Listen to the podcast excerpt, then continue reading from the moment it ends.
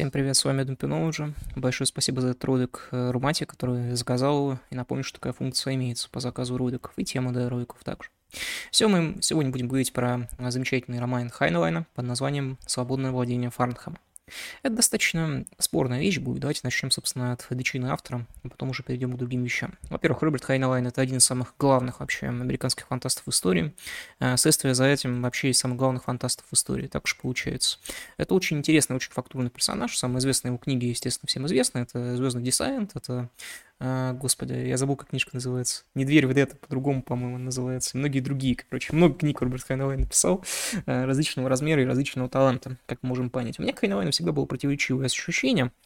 Я, безусловно, признаю выдаяние э, Хайнлайна на жанр, но у меня всегда было легкое такое вот легкое подозрение в одном диагнозе. И я сегодня попробую это на э, диагноз озвучить, который для меня, в принципе, очевиден, как раз на примере романа «Свободное владение Фарнхэм». О чем, собственно, этот роман?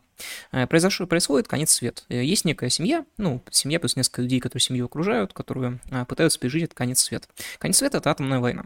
Причем не только атомная, это переброска бомб между, опять же, Советским Союзом и США. Так как Хайнлайн писал еще в годы 60 это все, то есть это как раз приурочено было к Карибскому кризису, как я понимаю, то есть такой Карибский кризис, который вышел из-под контроля. И в итоге США и СССР друг друга закидали как раз атомными бомбами и не только. А, в принципе, а, вот у нас есть некий быт, да, у нас есть некая семья, которая готовится к тому, что сейчас мир вокруг них погибнет, что сейчас, сейчас доллар перестанет существовать. Из них особо выделяется, конечно, батя. Батя, собственно, и является главным а, героем этого замечательного произведения, и здесь будет много интересных вещей. Часть 1. В принципе, тут бытовуха и относительно того, как мир погибает, она описана достаточно талантливо, то есть в ней нет какой-то истерики, в ней есть какая-то пугающая деловитость, которая пугает еще больше истерики. И это, наверное, очень хорошо. Потому что вот люди понимают, что произошло, и люди не отчаиваются по этому поводу, они пытаются строить новый мир, причем как можно быстрее, да. Плюс само вот это вот сидение в бункере, ощущение того, что вот идут взрывы, ты не понимаешь откуда, то есть не понимаешь, что происходит вокруг. В общем, вообще, вот, наверное, первая часть книжки, она достаточно удачная. А, и вполне себе неплохая, и тут никакой проблемы нет. А дальше и тут проблемы, на мой взгляд. Первая проблема в этой книге. Я вообще часто слышу такое сосочетание, то, что Роберт Хайнлайн — это фашист. То есть потому что Роберт Хайнлайн написал что-то не так в «Звездном десанте». То есть, ну, там даже не думайте вдумываться, вот безумие, просто вот от лица персонажа Роберт Хайнлайн что-то сказал, и значит, он фашист. На самом деле ситуация немножко другая. А, Хайнлайн не фашист. Хайнлайн безусловный милитарист и безусловный сторонник диктатуры. А, то есть, но это не делает его фашистом, как это ни странно. Поэтому здесь он продвигает очень простую идею о том, как мы можем выжить, если у нас случился какой-то конец света, у нас есть какая-то такая вот замкнутая община. Эта замкнутая община, она должна существовать только в масштабах диктатуры, такой вот локальной, локальной тирании, которая может спасти человечество как таковое. И здесь очень много приколов к этому отсылаются. То есть бесконечные какие тут приколы, что нужна только диктатура для э, выживания. Это доходит до смешного. То есть батя, главный герой, он зачем-то наставляет ружье на сына, говоря о том, что я тебя застрелю нахер, если ты не будешь мне подчиняться. Зачем? Чего? Почему просто? Э, точно так же к негру, который рядом с ними сидит, такое же отношение дурное абсолютно. Это ведь глупость невероятно. И батя, он меня раздражает очень сильно. Но я еще проговорю, почему меня раздражает в этой книге, потому что у него есть некая концептуальщина. Он обладает неким концептуальным смыслом. И, к большому сожалению, этот концептуальный смысл у меня мерзок полностью практически, мы про него поговорим чуть позднее. Ну и другая концепция это то, что вот у нас есть некая свобода, и что человек должен бороться за свою свободу. Более того, вот возвращаясь к тому, что я говорю чуть раньше, э, на самом деле главная идея этой книги, одна из главных, то, что вот именно главный герой, вот, который батя, батя как таковой, он именно э, свободен. Он единственный в этом мире свободен. Э, и, возможно, еще женщина, которая рядом с ним находится, Барбара.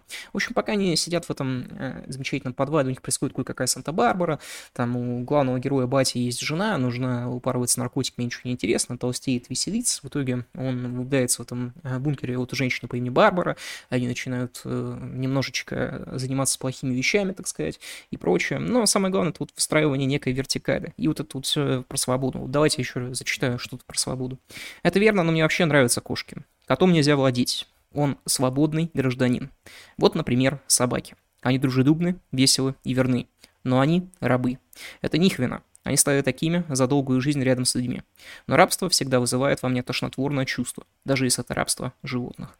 Ну, опять же, мысль очень простая, и, наверное, она могла бы быть эффективной для 60-х, но когда ты посмотрел прочитал э, вот огромный пласт культуры современной, которая практически вся про рабство, так или иначе. Я понимаю, что это вот пишется там 60-е годы, когда там всякие Бодрияр Маркузы возникают одновременно, что это некая попытка показать вот эту вот свободу несвободных, да, то есть я понимаю, к чему это, почему это возникает, но не знаю, насколько это имеет хоть какой-то смысл. Более того, далее Хайнлайн демонстрирует свой милитаризм, он прямо заявляет о том, что, возможно, атомная война – это хорошо, потому что вот наиболее э, ненужная часть общества, она погибнет, а более нужная она выживет. На что я могу сказать Хайнлайну только одно – лечиться надо, дядь, как надо лечиться после такого. Я, конечно, я знал, что он там в экстрасенсов верил, в прочую шизу, но вот чтобы такой вот бред реально написать. Хорошо, что хоть его там с ним один из персонажей не, не соглашается, говорит, что это какая-то бредятина, потому что вот в чем проблема-то таких вот чисток великих, прочего, в том, что это в натуре очень, во-первых, негуманно, ну, во-первых, просто начнем с этого. А мы живем в обществе гуманизма. Вторая вещь, вы никогда не, не разделите, кого вам надо убивать, а кого не надо. И более того, когда вы начинаете жить такими вот людоедскими э, категориями, вы уже идете не, не по той дороге. Это настолько очевидно, насколько возможно. Но, к сожалению, Хайнлайн это э, проговаривает. Э, кроме этого, в этой книжке огромное количество, в первую часть, назидательности. Она очень часто проскальзывает, что батя постоянно такой сыну говорит, ну все, как бы спасать надо самому себя сам всегда. Ты должен сам себя спасти. Ты читаешь и возникает странное ощущение. На самом деле неплохо бытового живача, неплохо с котом, который там беременеет, неплохо то, что там беременеет несколько женщин в этом бункере на исходе нового мира, они выходят там из этого бункера замечательно, видят, что вот мир вокруг уничтожен, прочее, что мир очень сильно изменился, пытаются выживать. Это очень интересно и прочее, а, это даже беременность, и когда момент, когда кое-кто из этой семьи умирает, он действительно достаточно хорошо врезается э, в память и достаточно неплохо. Ну, на этом первая часть книги заканчивается, начинается вторая часть, которая мне офигеть как не нравится. Вот если кратко. В этой книге есть несколько сюжетных поворотов, но на самом деле, когда произошла вот эта атомная война, мир не был уничтожен. Вот эта вот капсула, этот бункер, в котором находился главный герой и его семья, его просто перенесло на несколько тысяч лет вперед, в новое общество, которое выжило уже после атомной войны. И это новое общество, это общество негров-мусульман. То есть негры-мусульмане захватили власть во всем мире, негры-мусульман держат, скажем так, белых в плену, хотя это не самое главное, они построили некую кастовую систему, основанную на исламе. То есть все достаточно просто. Э, произошла некая сегрегация, некое вырождение рождения. Очень интересная идея, на мой взгляд. Главный герой попадает в вот это вот общество, он там некоторое время используется как хронист, пытается что-то прорабатывать, его чуть-чуть сразу же не кастрируют, его сына в отличие от него, кстати, кастрируют. И ты это читаешь, и вроде бы смотрится интересно, а вроде бы ты вот читаешь чисто задумку, и задумка крутая. Вот прям, вот задумка, там, общество, не знаю, черных э, мусульман, который победил, оно а такая беззубая одновременно. Вот, э, смотрите, как бы вам объяснить?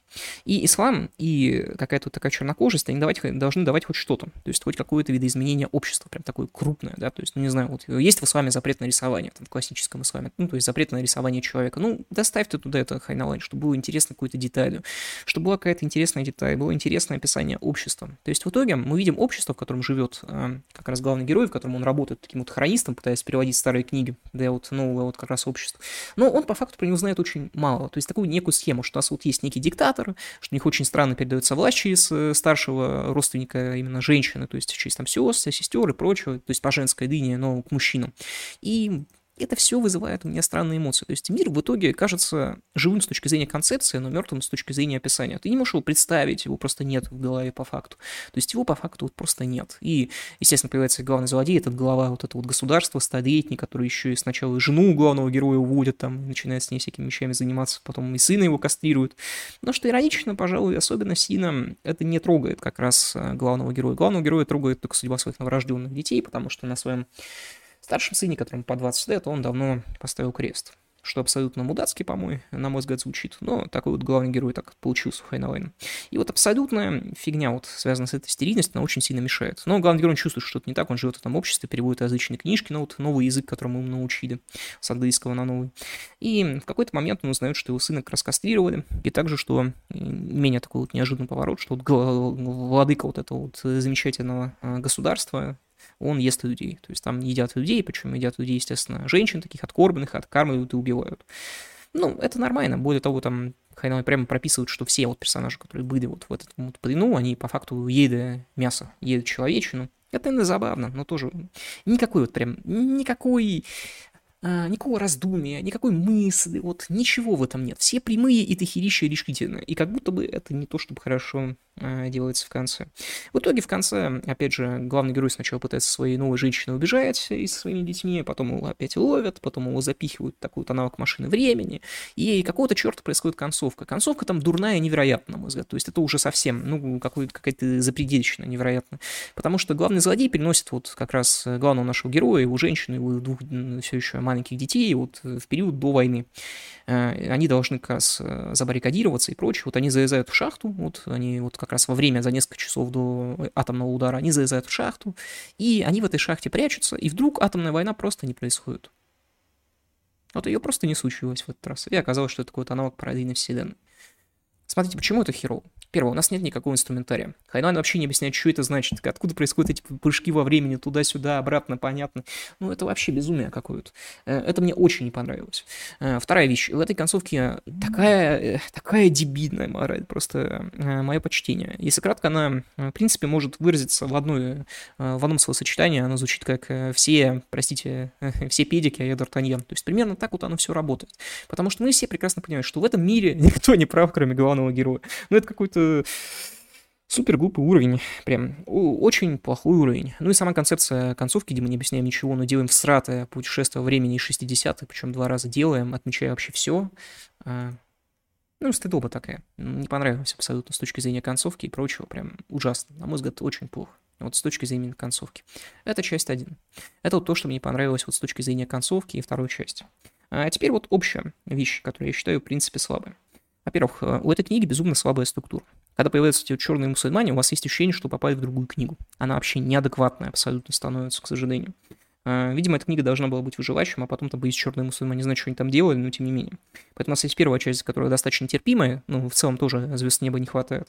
И вторая часть, которая достаточно стрёмная с точки зрения. А, неживость общества абсолютно, абсолютно отсутствие путешествия во времени и их объяснений. То есть да, даже не пытался Хайнлайн в этом плане. Ну, что самое плохое, это вот и смысл, самое главное, этой книги.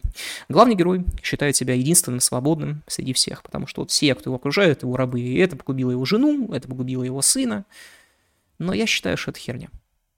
Я считаю, что так не может быть. Я считаю, что это очень неумный смысл он очень неумный смысл в эту книгу заложен. Выражусь вот так вот. Потому что вот, вот ты свободен, но в итоге главный герой не вызывает никакой эмпатии. То есть у него нет слишком большой решительности, что это. Он действительно может, нет, неправильно, не решительность. Слишком большого обаяния. У тебя нет ощущения, что он всегда делает что-либо правильно. У тебя нет ощущения, что он ощущает такую уж свободу. Потому что свобода, вот то, как понимает Хайнлайн свободу, это какой-то вот совсем простота безумная, совсем уж легко это все прорабатывается. Я не знаю, все очень... Э, все очень стерильно, опять же, все очень не расписывается и прочее.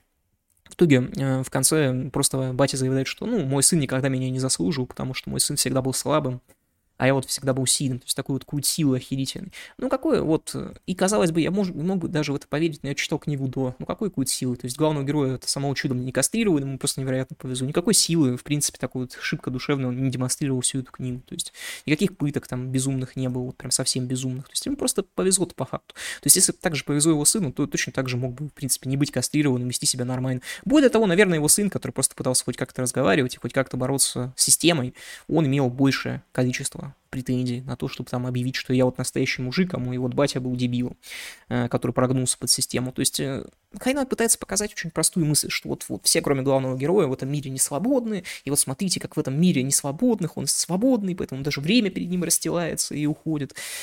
я не верю в эту мысль. Потому что она дурная. Мне кажется, Хайнлайн сам ее опроверг случайно, когда он прописывает, что вот главному герою дают наложницу, он как раз вот в этом позднем мире, и его наложница начинает с какого-то момента вести себя как его жена. То есть э, житие вот с таким человеком привело жену на грани вот э, идиотизма практически, на грани э, вот реально идиотии, вот просто из-за того, что она живет вот с таким вот человеком. Не потому, что он хороший и свободный, а потому что он такой вот. Он скорее немножечко мудак, скорее. Мне кажется, вот такая вот система.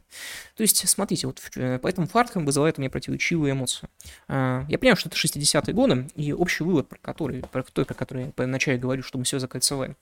Мне кажется, что большинство книг Хайна Лайна, большинство именно. Ну, вот не хиты, там, не знаю, которые Star Troopers, там, Starship Troopers, э, там, не которые там «Чужак в чужой стране», не «Дверь в Эдет», это, понятно, это хорошие книжки, наверное. Эм, понимаете, все эти книги, они очень плохо постарели.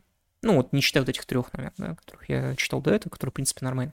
Большой пласт научной кос- э, космической фантастики того времени, научный, он, он очень плохо старится. Он прям вот очень плохо старится. И понимаете, наверное, 60-е годы, если я прочитал Фарнхэм, я просто офигел. Я там такой, ой, путешествую во времени, какой-то выживач, там, не знаю, какие-то концепции хоть какие-то.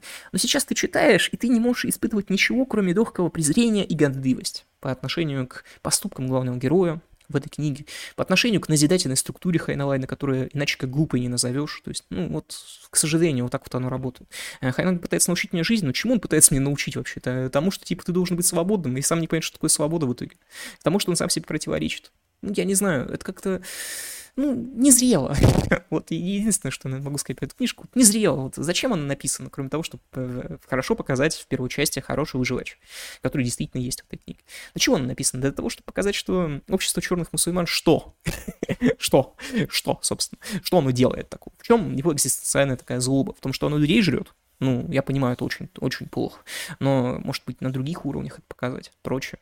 Э, в итоге книжка показывается на поверку такой поверхностной весьма и, к сожалению, неровной. Прям и неровной с точки зрения структуры, с точки зрения всего. Поэтому, если там выбирать какую-либо оценку по Хайнлайну, свободному владению Фарнхэма я поставил 5 из 10, мне кажется. Вот не больше. Это прям ну, такое, книжка, которая мне не понравилась скорее, потому что выживач меня далеко не привлекает, мне всегда плевать было на него, на этот выживач. Концепция меня, мне не нравится, она плохо расписана просто. Сама концепция, может, и неплохая, неправильно, вот расписана она плохо. В итоге ты получаешь что-то такое, что-то, что пытается даже какую-то, какую, какую-то мысль тебе внушить, что-то поназидировать, прочее, рассказать, что такое сила, что ты должен быть сильным вот в мире и свободным и прочее, но по итогу Хайнлайн сам в своих определениях путается, как мне кажется. И иногда может какую-нибудь херабуру заявить, что там атомная война подвязана. Не могу я такого. Ну, и не могу. Я в такое вот не верю. Мне кажется, это глупость невероятно. И 5 из 10 просто вот за счет вот первой части книжки, которая, в принципе, была хорошей, и за счет того, что действительно в книжке встречаются хорошие образы. Но в целом это просто плохо проработанная научная фантастика. Пожалуй, вот так вот. Вот так вот. Спасибо, Румати, за заказ. Надеюсь, не расстроил всем обзор. Так что вот так вот. Эм, да-да, что мы будем делать дальше? Мы будем продолжать, будем продолжать работать, будем продолжать делать всякую фигню. Э, я все еще должен одну из книг, э, фэнтезийную, последнюю, и мы закроем фэнтези, и наконец-то уйдем в серьезную литературу, в комиксы. Так что вот так вот, господа. Большое спасибо э, за внимание. Всем пока. Всем доброго вечера, доброго времени суток в любом случае. Пока.